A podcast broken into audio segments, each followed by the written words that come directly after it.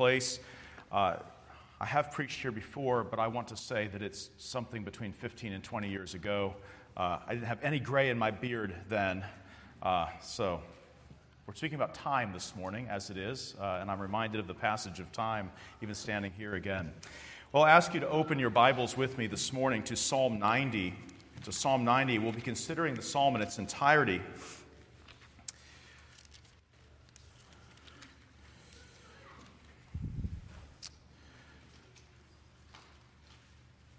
We'll read the psalm and then ask the Lord to help us as we look into his word together. Psalm 90, this is the holy and the inspired and authoritative word of God. Let us give it our full attention. A prayer of Moses, the man of God. Lord, you have been our dwelling place in all generations. Before the mountains were born, or you gave birth to the earth and the world, from everlasting to everlasting, you are God. You turn man back into dust and say, Return, O children of men, for a thousand years in your sight are like yesterday when it passes by, or as a watch in the night. You have swept them away like a flood, they fall asleep. In the morning, they are like grass which sprouts anew. In the morning, it flourishes and sprouts anew. Toward evening, it fades and withers away. For we have been consumed by your anger, and by your wrath we have been dismayed. You have placed our iniquities before you, our secret sins in the light of your presence. For all our days have declined in your fury. We have finished our years like a sigh. As for the days of our life, they contain 70 years, or if due to strength, 80 years. Yet their pride is but labor and sorrow, for soon it is gone and we fly away. Who understands the power of your anger and your fury according to the fear that is due you? So teach us to number our days, that we may present to you a heart of wisdom. Do return, O Lord. How long will it be? And be sorry for your servants. O satisfy us in the morning with your loving kindness, that we may sing for joy and be glad all our days. Make us glad according to the days you have afflicted us and the years we have seen evil. Let your work appear to your servants and your majesty to their children. Let the favor of the Lord our God be upon us and confirm for us the work of our hands yes, confirm the work of our hands. Let us pray. Our God in heaven, we even now approach you as we look into your word, and we pray, God, that you would instruct our hearts by your Spirit, that you would give us not the mere eyes of the flesh, but the eyes of faith to see and behold wondrous things from your law. We pray that you would not allow our hearts to be dulled by mere human reason, but that you would illumine our hearts and, and kindle our understanding by the work of your Holy Spirit. Lord, that we might perceive the truth of your word and that perceiving we might be stirred up to believe and to respond in faith to the words that are spoken. We pray that as we contemplate these words, that you would teach us by your Spirit and show us your Son and build us up in our faith. For those that need to be rebuked by these words, Lord, may these words come as words not to kill, but to wound so as to awaken. For those that need consolation, who need their hearts encouraged, we pray that these would be words of consolation and of healing. Lord, make your word go forth now with power, we pray, in Christ's precious name. Amen. You are just a vapor that appears for a little while, then vanishes away. These are the words spoken in James 4 14 about the sobering brevity of life. And though we often marvel at how quickly time seems to fly by, it nevertheless seems to be the case at the same time that we have all the time in the world. In a couple of hours, this moment that we have together here will seem but the blink of an eye, though it may seem as we move through the text that the sermon is rather long.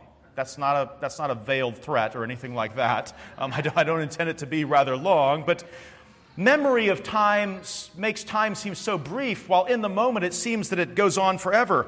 We need frequent reminders of how truly fleeting life is. This is not meant to discourage us, but to stir us up to lay hold of that which really lasts. The time is short, life is fleeting, there are things that endure and many that do not. Where is your heart? Though this life is fleeting, few of days and full of trouble, Job 14:1 says, perhaps some of you can attest to that in your own life, few of days and full of trouble. Yet, for this reason, This life is not unconcerned with eternity.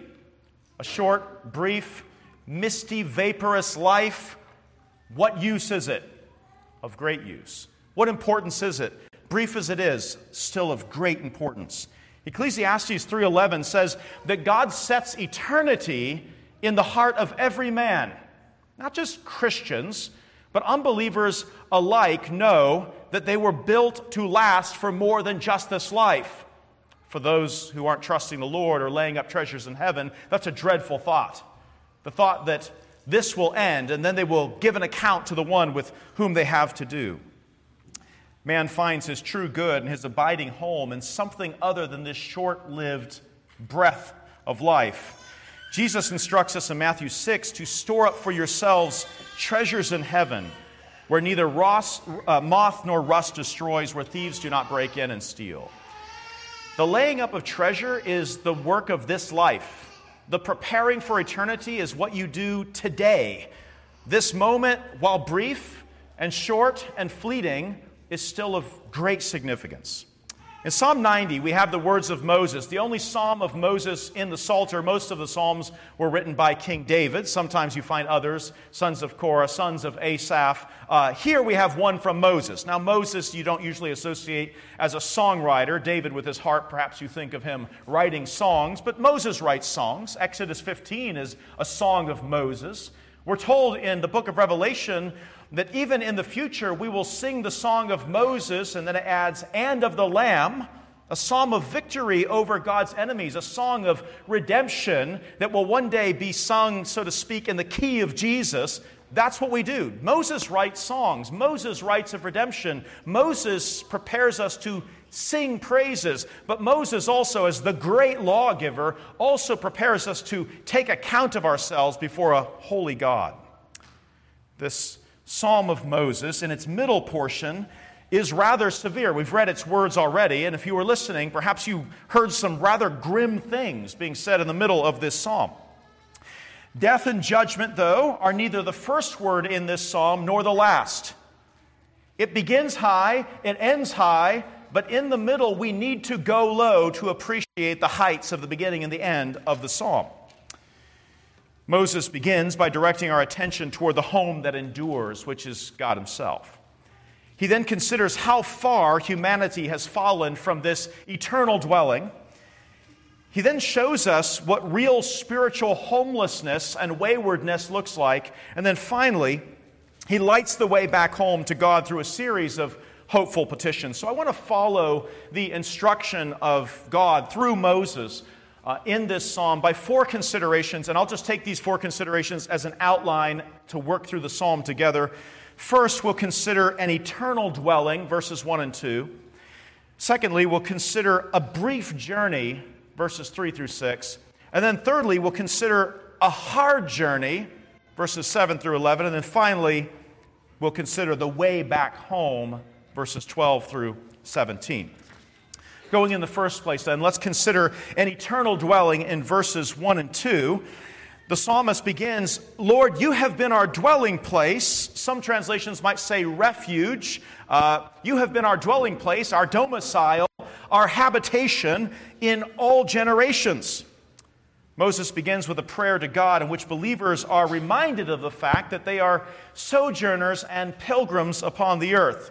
Moses himself never stepped foot in the promised land. Moses himself never got home, so to speak.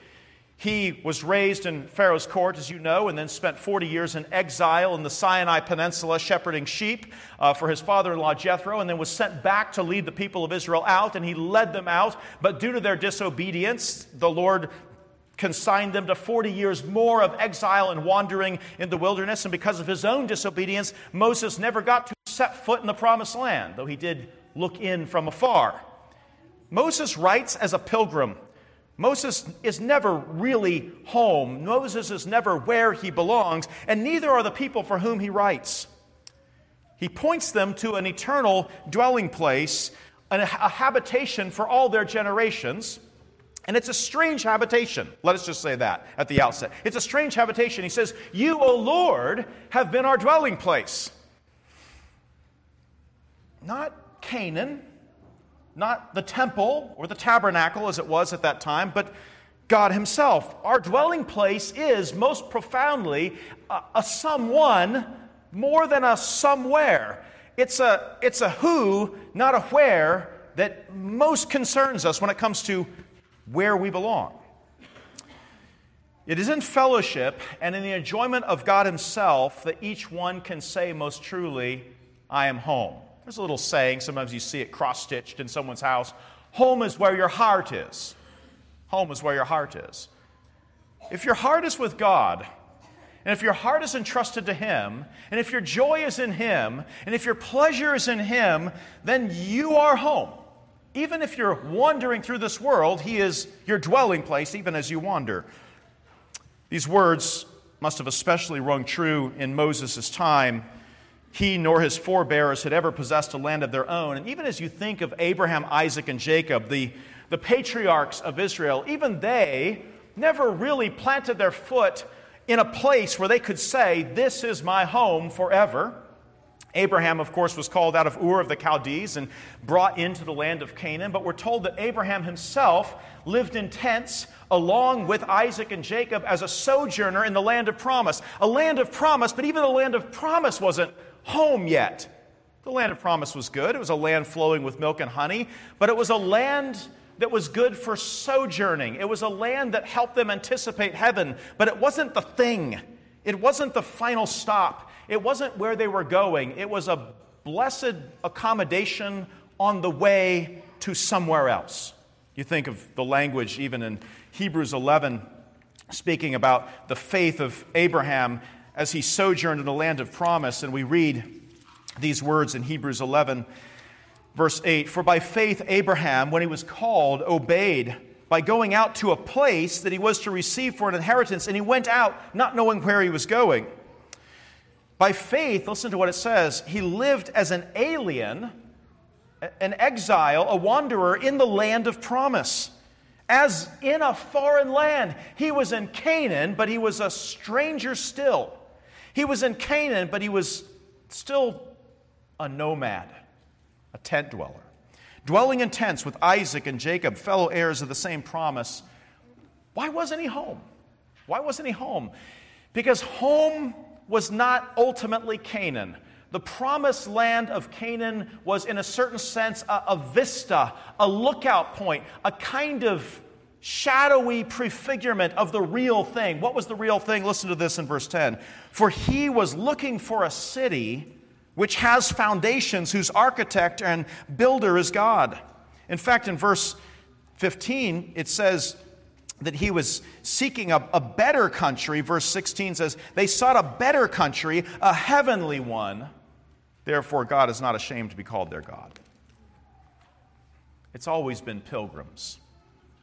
The land of Canaan was a land of sojourning. The land of Canaan was a pilgrimage. It was a stopping off place to give you a foretaste of home, but it wasn't the thing. It was just a sign, it was just a, a pointer. What did Abraham seek, the friend of God? He sought God. He sought the dwelling place where he would dwell face to face and commune with God. Now, some might object that Abraham was looking for heaven, not so much God. He was looking for a different place, not God per se.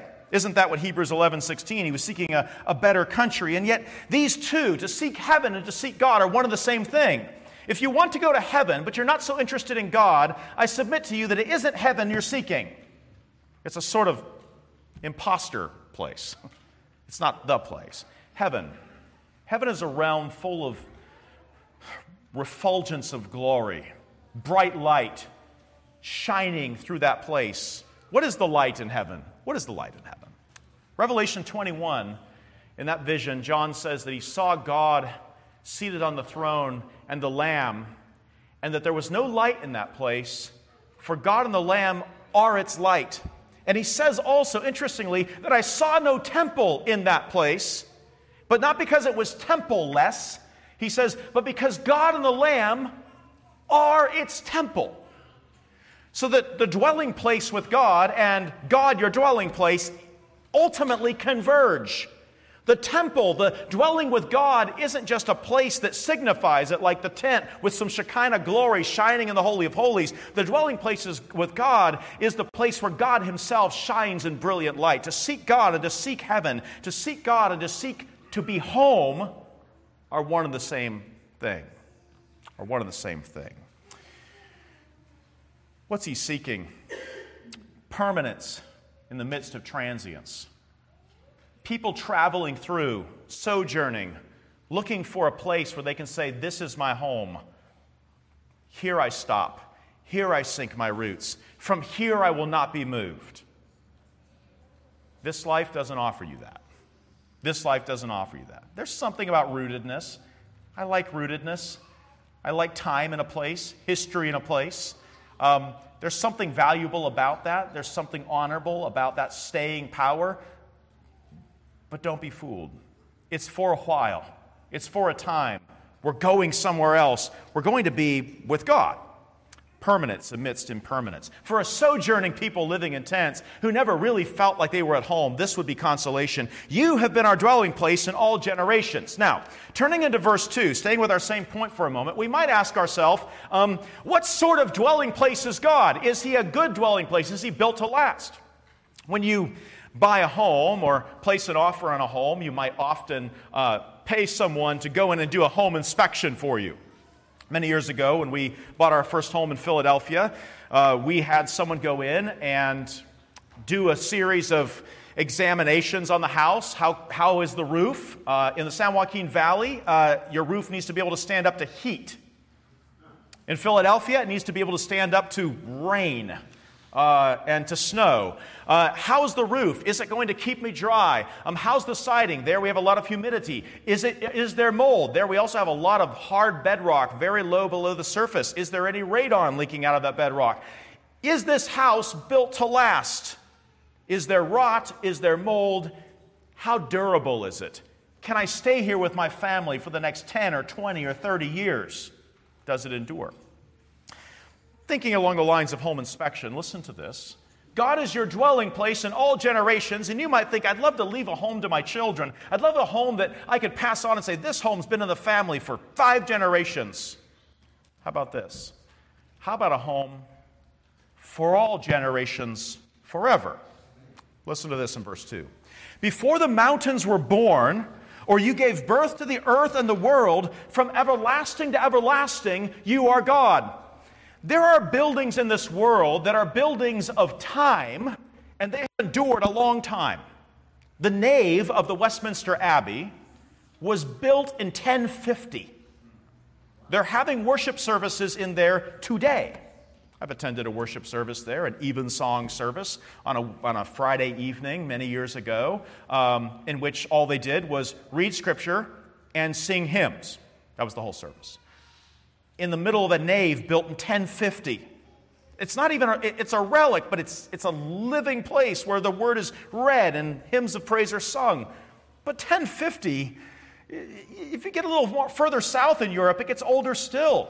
You can stand in the Pantheon in Rome, which is still a, do- a dome that is standing. Most modern domes in the world are, are patterned off of this.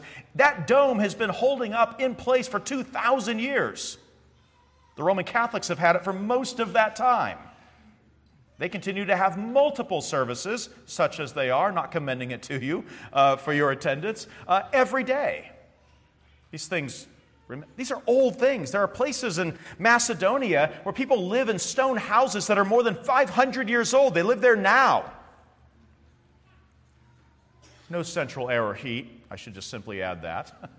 Um, but built to last built to last. And yet, here's the thing about even these places that are built to last they're not eternal. They came to be, and they one day will be no longer. And even in their present condition, unless they are maintained, there's a sort of disrepair, a breaking down that you're always contending with. How is it with God, your dwelling place? How is He? How about this? The hills the hills and the mountains. Those are the things that you can see that really remain, aren't they? Those endure. Time comes and goes, and civilizations rise and fall, and the mountains sort of peacefully look down on all the affairs of men. The mountains remain. Listen to this. Before the mountains were born, because that's the kind of thing mountains are, they, they come to be. Or you gave birth to the earth and the world. We could leave the mountains and, and look at the heavens, the stars and the moon, the sun were here long before you came, and they'll be here long after you go, and they were here long before the nave of the Westminster Abbey or the Pantheon in Rome. And yet, listen to this language of Psalm 102. Of old, verse 25, you founded the earth, and the heavens are the work of your hands. Even they will perish. Even they will perish, but you endure. All of them will wear out like a garment, like clothing. You will change them, and they will be changed. He's talking about the things that are most enduring, the cosmos itself. But you, verse 20, Psalm 102, 27, but you are the same. Or it could even say, you are He, which is kind of probably a reference to I am. You, you aren't the was, you aren't the isn't yet, you're the ising one, the I am that I am. That's your habitation. Not old, interestingly, not young, is. That's God.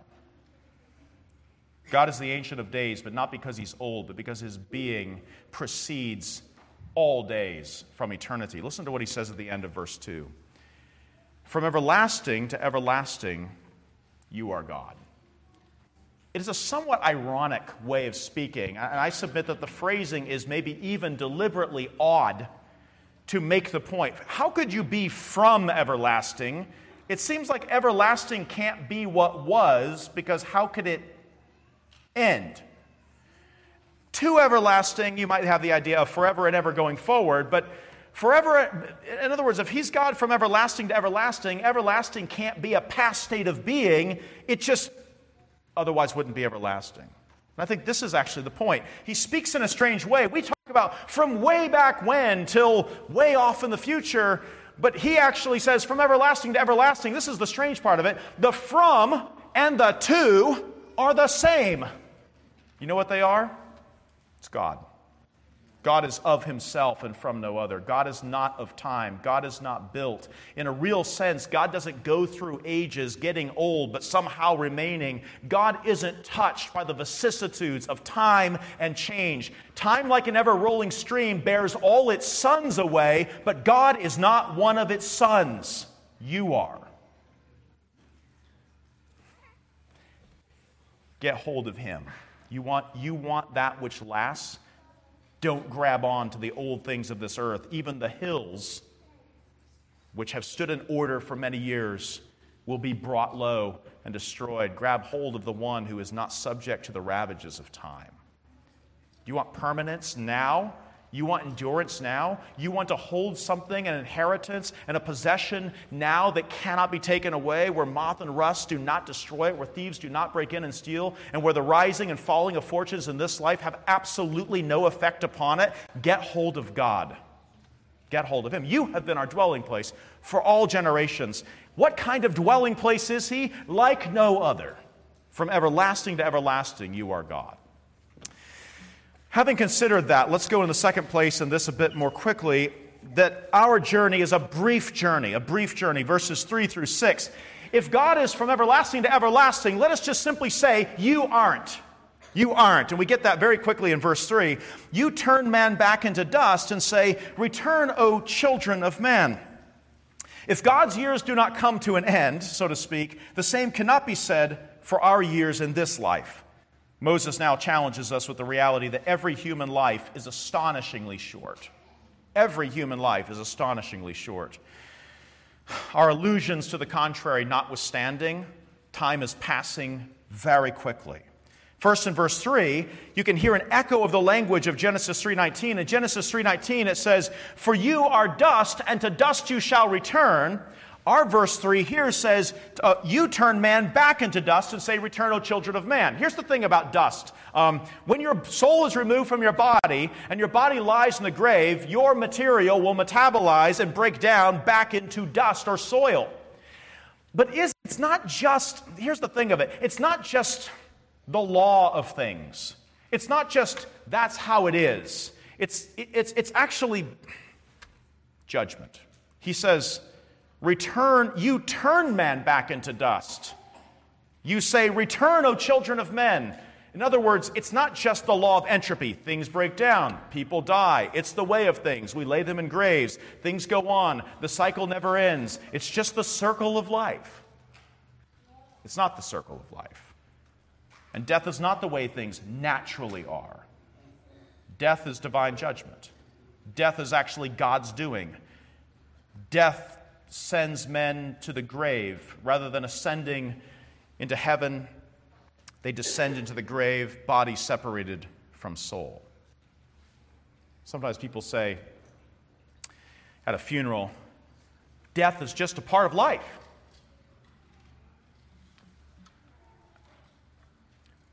I don't even know where to begin in response to that. That is so stupid. it's exactly not that. Death is not a part of life. Death is the cessation of life. Death isn't just the way things are, death is the wages of sin.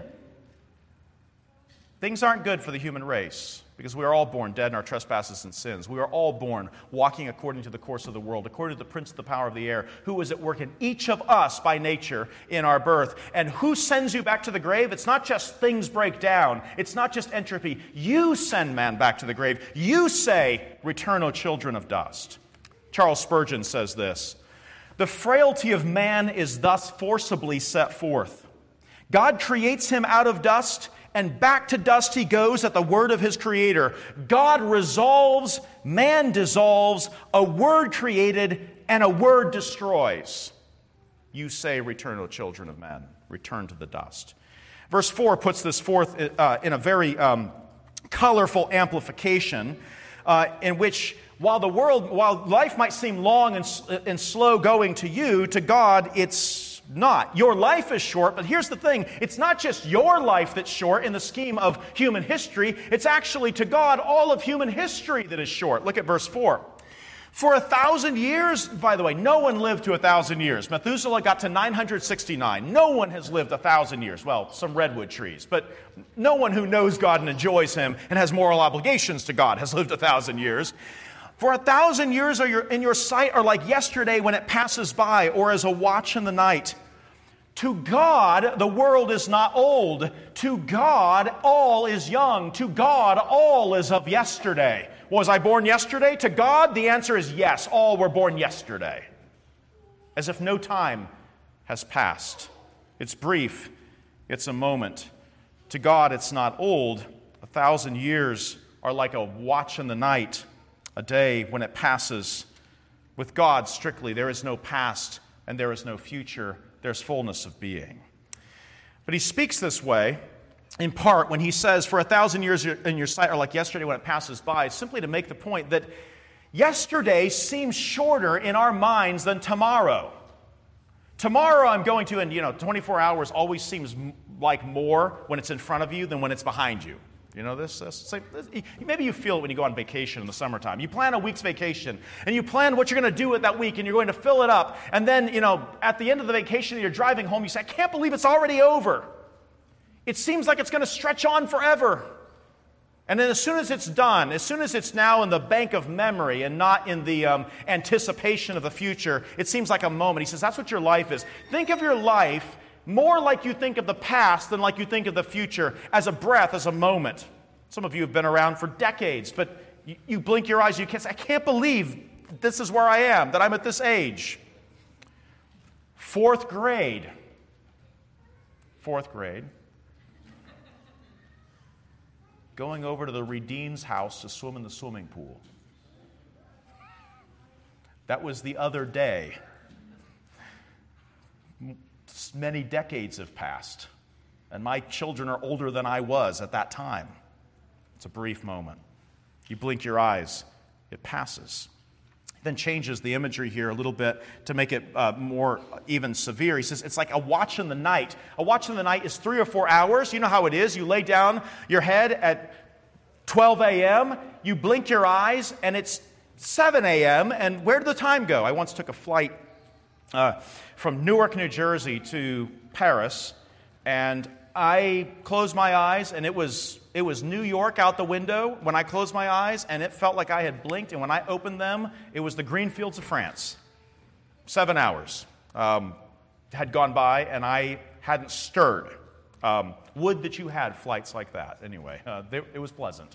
Uh, but where did the seven hours go, and where did North America go? And I blinked my eye. That's your life. Your life is like that. Your life is passing much faster than you think it is. It is hurling by, and it feels like you've only just blinked your eyes. And it comes and it goes. Now, it's not an exact ratio, a thousand to one. That's not what Moses is after.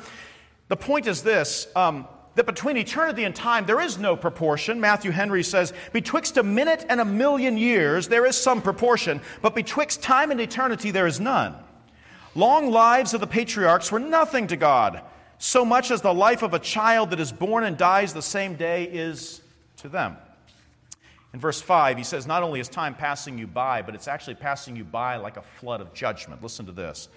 You, speaking of God, you have swept them away like a flood. Now, listen to this. This is what you don't want to do in a flood. They fall asleep. Listen, the world is perishing. The flood of judgment is carrying away the things of this world. This world is a present passing age. Don't miss the passing. It's passing quickly under divine judgment. These things won't last. This doesn't mean that we aren't grateful to God for life, breath, and all things. It doesn't mean that there aren't good things in the world, even after the fall, that we can be grateful for. It just means that we can't hold on to them like they're going to last forever because they aren't. He is. This world, like a flood, is being carried away. The unbeliever is sleeping through the flood don't know if you've seen videos like I have online of great flash floods. I saw one in Australia, from Australia a few years ago, and someone was in an in a office building, and the flash flood came, and they were taking a phone sort of film, you know, looking out the window, filming the parking lot of the business park, and the flood came around the corner and picked up most of the cars parked in the parking lot and just carried them away right, right out of the parking lot as you're watching it.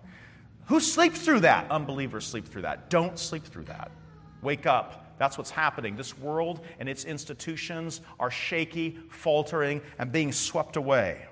He then changes the imagery from a flood to grass at the end of verse 5. In the morning, they're like grass which sprouts anew. In the morning, it flourishes and sprouts anew. Toward evening, it fades and withers away.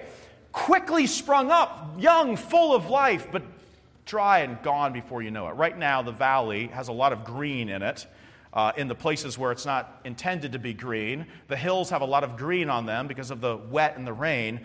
But by May, by May,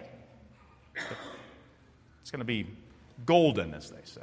I like brown, but golden. Charles Spurgeon says this about grass blooming with abounding beauty till the meadows are all bespent with gems. The grass, ha- this is your life, by the way. The grass has a golden hour, even as man in his youth has a heyday of flowery glory. The scythe ends the blossoming of field flowers, and the dew of night weep their fall. Here is the history of grass sown, grown, blown, mown, gone. That's your life. That's your life. Sown, grown, blown, mown, gone. And the history of man is not much more, says Spurgeon. Natural decay would put an end to both, and the gra- uh, to us and the grass in due time. Few, however, are left to experience the full result of age. For death comes with his scythe and removes our life in the midst of our verdure. How great a change in how short a time. The morning saw the blooming, the evening sees the withering. It's a, it's a brief journey. You're a sojourner, but this is a short journey. Thirdly, it's a hard journey, verses 7 to 11. We've already, you've already got a sense of that.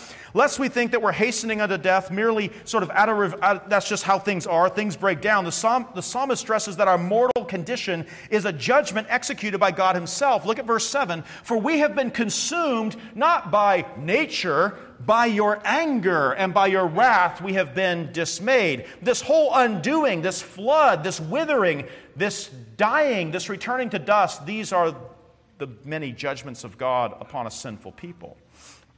We've sinned so as to provoke his wrath. God doesn't change, but the dealings of God with people do. God can bring down judgment upon your head and bring your life to a very swift end when you thought that it would go on much longer. God acts for his own glory and he acts against the wicked. In all likelihood, if you think of verse 8, we've been consumed in your anger, and by your wrath we've been dismayed. Moses is writing this to people who saw many extraordinary outbreaks of divine wrath. That the angel of the Lord, the angel of death, comes and kills 20,000 after the sin with the golden calf. And many more thousands uh, later on when they grumbled against Moses and God sent serpents among them to destroy them. And another time the Levites rose up and killed more than 3,000. Many outbreaks of divine wrath on these people. God, their sin was before God. Verse 8 You have placed our iniquities before you and our secret sins in the light of your presence. That's where you don't want your secrets, right out in the light. That's where all of your secrets are. Your life is laid bare and open before the eyes of him with whom you have to do, and God makes a thorough investigation and scrutiny. There just isn't something you hide from him. Why is life so hard? Because, hard? because God knows you very well. Because God knows you very well. Your sins are laid out before him. He sees all. Psalm 103, 30, rather, verse 3, the psalmist says, If you, O Lord, should mark iniquity, O Lord, who could stand? If you should mark iniquity, the flood of divine judgment will sweep me away forever. That's mankind outside of Christ Jesus. Being carried away, all the while sleeping in a flood of judgment, thinking they last forever, and but they're grass in the morning and withered and brittle by the evening. Verse 9, he brings it back to the numbers. For all of our days have declined in your fury and finished our years like a sigh. We, as it were, go out with a whimper. Thomas Watson says, We come into the world with a cry. We go out of it with a groan. Verse 10 says, As for the days of our life, they contain 70 years, or due to strength, 80. Now, Moses lived to 120. He's saying 80 is going to be the new 120. The Lord is shortening our days so he can shorten our iniquity. Yet their pride is but labor and sorrow. It is soon gone, and we fly away. We have little sayings for this. Here today, gone tomorrow. Yes, that is how it is.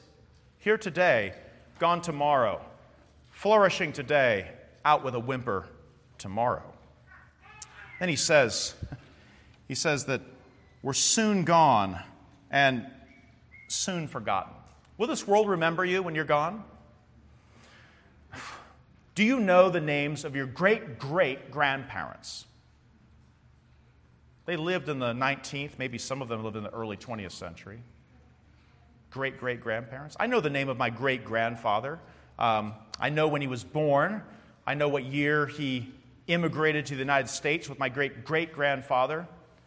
I know that he was kicked in the head by a horse in Nebraska in 1877 and died. Um, that's my great great grandfather. My great grandfather moved to Oklahoma. I mean, do you see how, how scant this is? I don't know if he was a good man or a bad man, whether he loved his family or whether he is self indulgent. I don't know that. I know his name. I know a few years. I know a few dates. I know when he died and the extraordinary way in which he died. I know nothing about his wife, my great great grandmother. Very little. I know she remarried. Do you see what I'm after? These are, this is my, these are my people. That's only one part of my family tree. I mean, that's, that's a fourth of it, you know, and I could kind of, what do I know about them? Very little. Even, even if you leave behind a legacy, you're a great painter. What do you know about Michelangelo? Well, okay, Michelangelo. He was something. I mean, he wasn't even a painter, but he painted the Sistine Chapel. He's a sculptor. Okay, you know a few things about Michelangelo, but the man, the man, soon forgotten. You know where you won't be forgotten? Before God. Before God, you are not forgotten. Before God, there is no forgetting. Before God, there's no He once was. Some of the things that you've done and the ways you are would be blessedly forgotten, I'm sure you know. Not forgotten by Him, forgotten here, soon forgotten, soon gone. And then the class question Who understands the power of your anger and your fury according to the fear that is due you? Do you really, do you really appreciate what we're talking about here. This flood of judgment, of divine fury, carrying away people in wrath, that it is so, you should see. That you can comprehend it, I suggest not. The only one who knows the fury of God perfectly is God Himself, because God knows His own holiness perfectly, and so He understands and knows Himself perfectly. I'm under judgment, and I'm under a judgment that I can't even hardly begin to understand. That it is so, I know. The depth of it, the perversity of my sin, exactly the measure of its offensiveness against a holy God, I couldn't even really begin to calculate. Spurgeon says, Good men dread that wrath beyond conception, but they never ascribe too much terror to it. That's the thing about the wrath of God. You can't exaggerate it. You never overdo it when you speak about the wrath of God against sin. Spurgeon again Bad men are dreadfully convulsed when they awake with a sense of it, but their horror is not greater than it had need be. For it is a fearful thing to fall into the hands of an angry God. Holy Scripture, when it depicts God's wrath against sin, never uses a hyperbole. Never uses a hyperbole. We've been consumed in your fury. That's not exaggeration. That's not poetic license. If anything, it's understatement because human words could never actually equal the statement that needs to be made. Are you getting a sense of it? This is our life.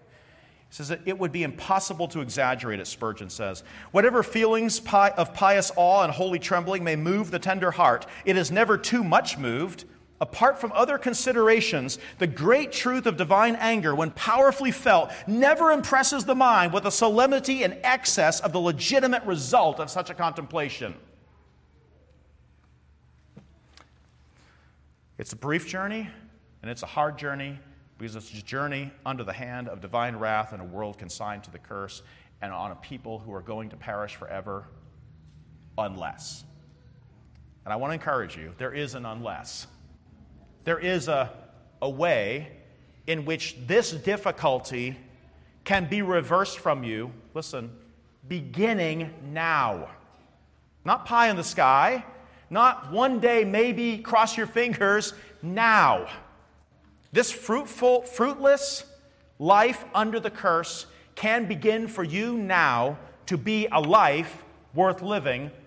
We turn to our last consideration the way back home the way back home. Look at verse 12 of the psalm.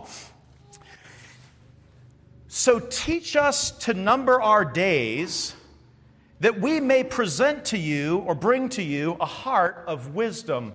It's possible, this, this is a prayer of hope. This is a petition that gives a little ring of hope in the, in the midst of doom and gloom, short life, hard life, under the wrath of God. But that is not the end, or that need not be the end.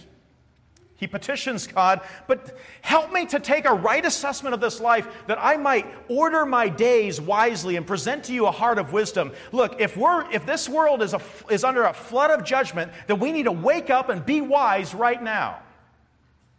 He prays that God would help him to do that.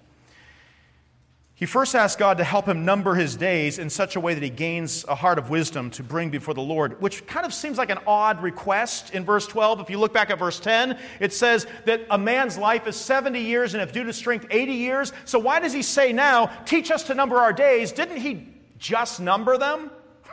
Normal life expectancy is 70, maybe 80, you know, if you eat your vegetables, uh, maybe 80. Teach us to number our days. Uh, 70 or 80 isn't too much to count. But see, that, that's not, I think, what he's after. You can count your days without accounting for your days. Do you take my meaning? You can know how long and not appreciate the number. Teach us to number our days is not just, Lord, help me to plan my calendar.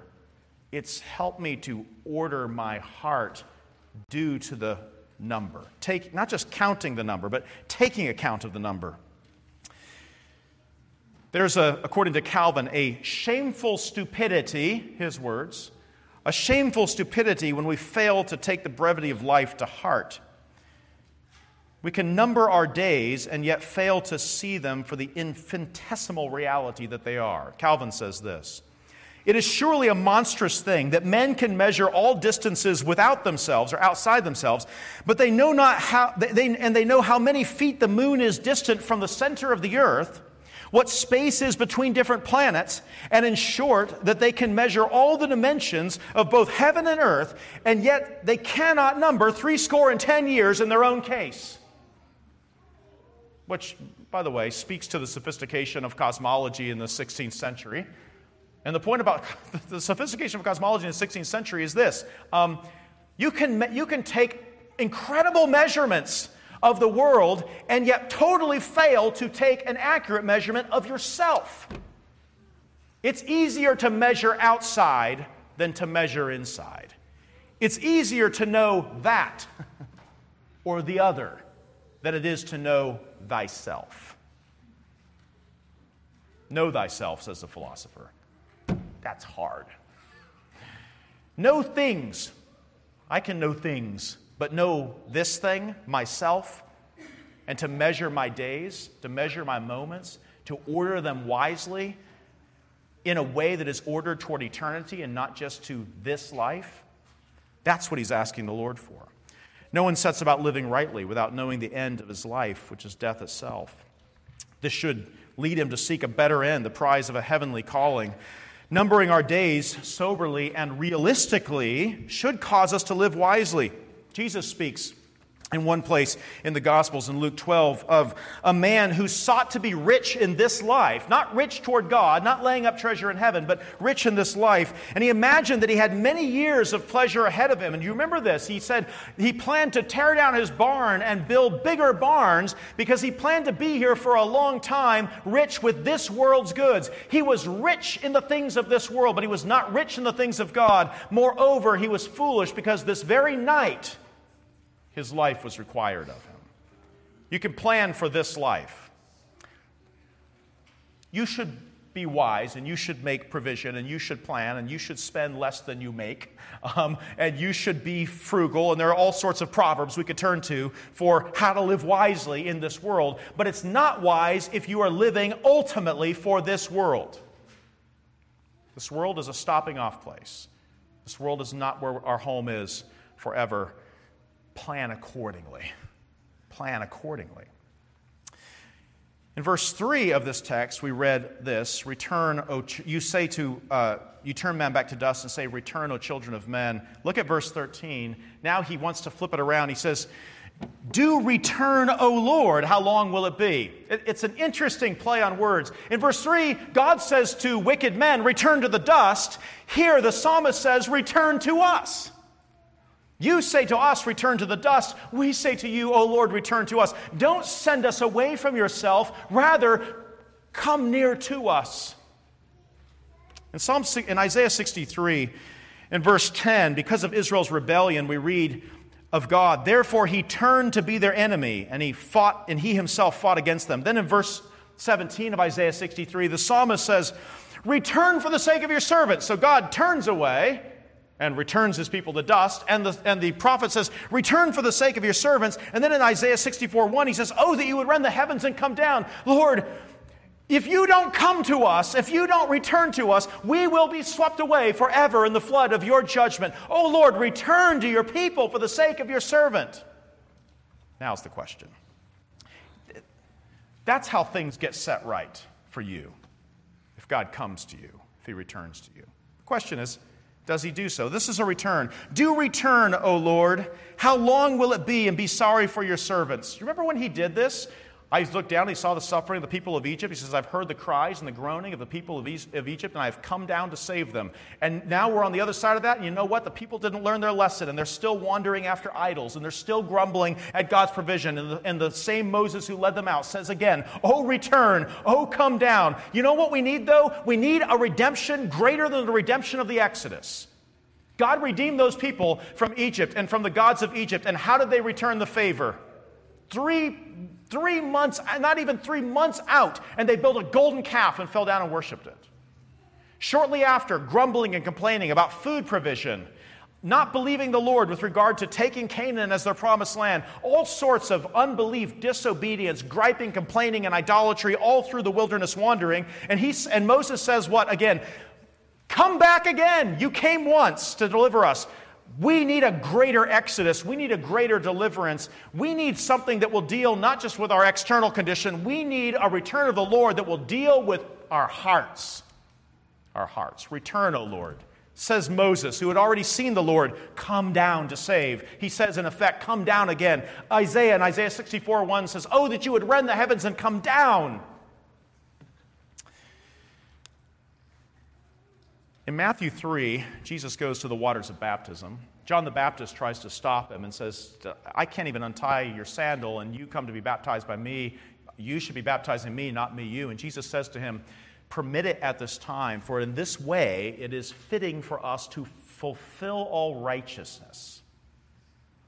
And then John baptized him. Listen to what he says. He says, And behold, the heavens were opened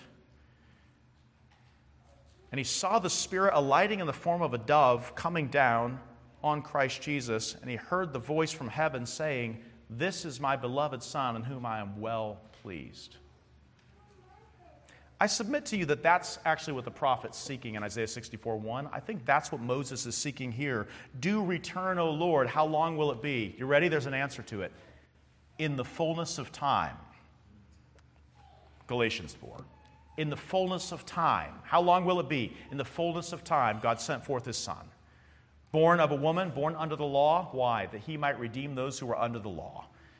Because the law doesn't save, but the one born under the law who kept it for you saves. This is the one who can make your life worth living. This is the one who can teach you how to number your days. This is the one who can teach you a heart of wisdom. He came to save a people who would, without his intervention, be carried away in that flood of God's judgment. He places himself in the midst of that flood that he might pull you out of it.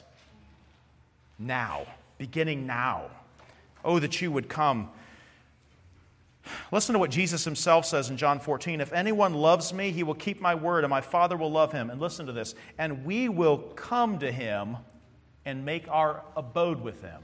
You have been our dwelling place in all generations. Your question, the question you should ask is how can he be my dwelling place in this generation? If he returns and comes, well, has he done it? He's done it. He's done it in the person of his own Son. He has come and tabernacled among us and pitched his tent among men and said, Come to me, all ye who are weary and heavy laden, and I will give you rest for your souls. You may be in a flood of judgment, drowning. If you want rest and if you want rescue, come to Jesus now. If you want to get home, come to Jesus. He came to pitch the tent of God with man. He is the tent of God with man. Seek him verses 14 and 15. Oh, satisfy us in the morning with your loving kindness, that we may sing for joy and be glad. Listen to this. Not in the future, one day maybe. That's not what the text says. Satisfy us in the morning with your loving kindness. In other words, satisfy us soon. Satisfy us now. Give me rest for my soul now, that we may sing for joy and be glad all our days, starting today. Make us glad according to the days that you've afflicted us and the years that we've seen evil. Um, Luke says that Christ is the, the day star that has dawned, the light from heaven that has broken forth. The morning has broken, and God has come down in the person of his Son and dwelt among his people that he might remove his wrath from us. He's come that you might have joy and that you might have it more abundantly. That's what Jesus himself says. You know what that is? That's God's answer to this psalm. That is, that is Moses saying, Make us glad. And God says, in the person of Christ Jesus, Be glad. Paul says that all the promises of God are yes in Christ Jesus, and that through him is our amen to the glory of God.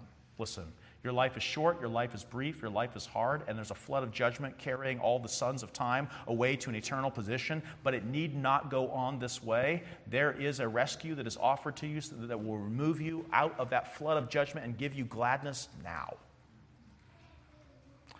That will give you a stake in eternity beginning now.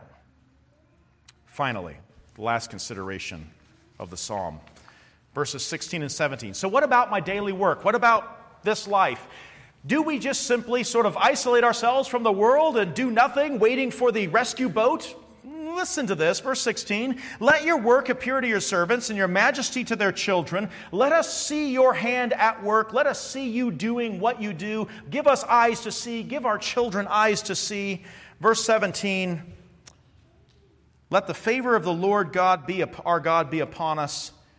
And then this is an interesting statement and confirm to us the work of our hands. Yes, confirm the work of our hands. In other words, don't let my life be for nothing. My life is short, my life is brief. I was born yesterday, I'll die today. If I make it, I'll die tomorrow if I make it through today. Um, I'm here for a while, but let me, let me do something that matters and that counts for eternity. Matthew 6:20 says that you're blessed if you lay up treasure in heaven. You know when you start laying up treasure in heaven? Now. Now. Love the Lord your God with all your heart, soul, mind, and strength, and your neighbor as yourself, and apply that to your life comprehensively, and you will be laying up treasure in a place where that will not be taken away from you. 1 Corinthians 15 58, Paul says, Therefore, my beloved brethren, be steadfast and movable, always abounding in the work of the Lord. Listen to this, knowing that your toil is not in vain, key though, in the Lord. Whatever you do, Paul says, 1 Corinthians 10, whether you eat or drink, do all to the glory of God. That matters. That's doing something that actually counts for eternity.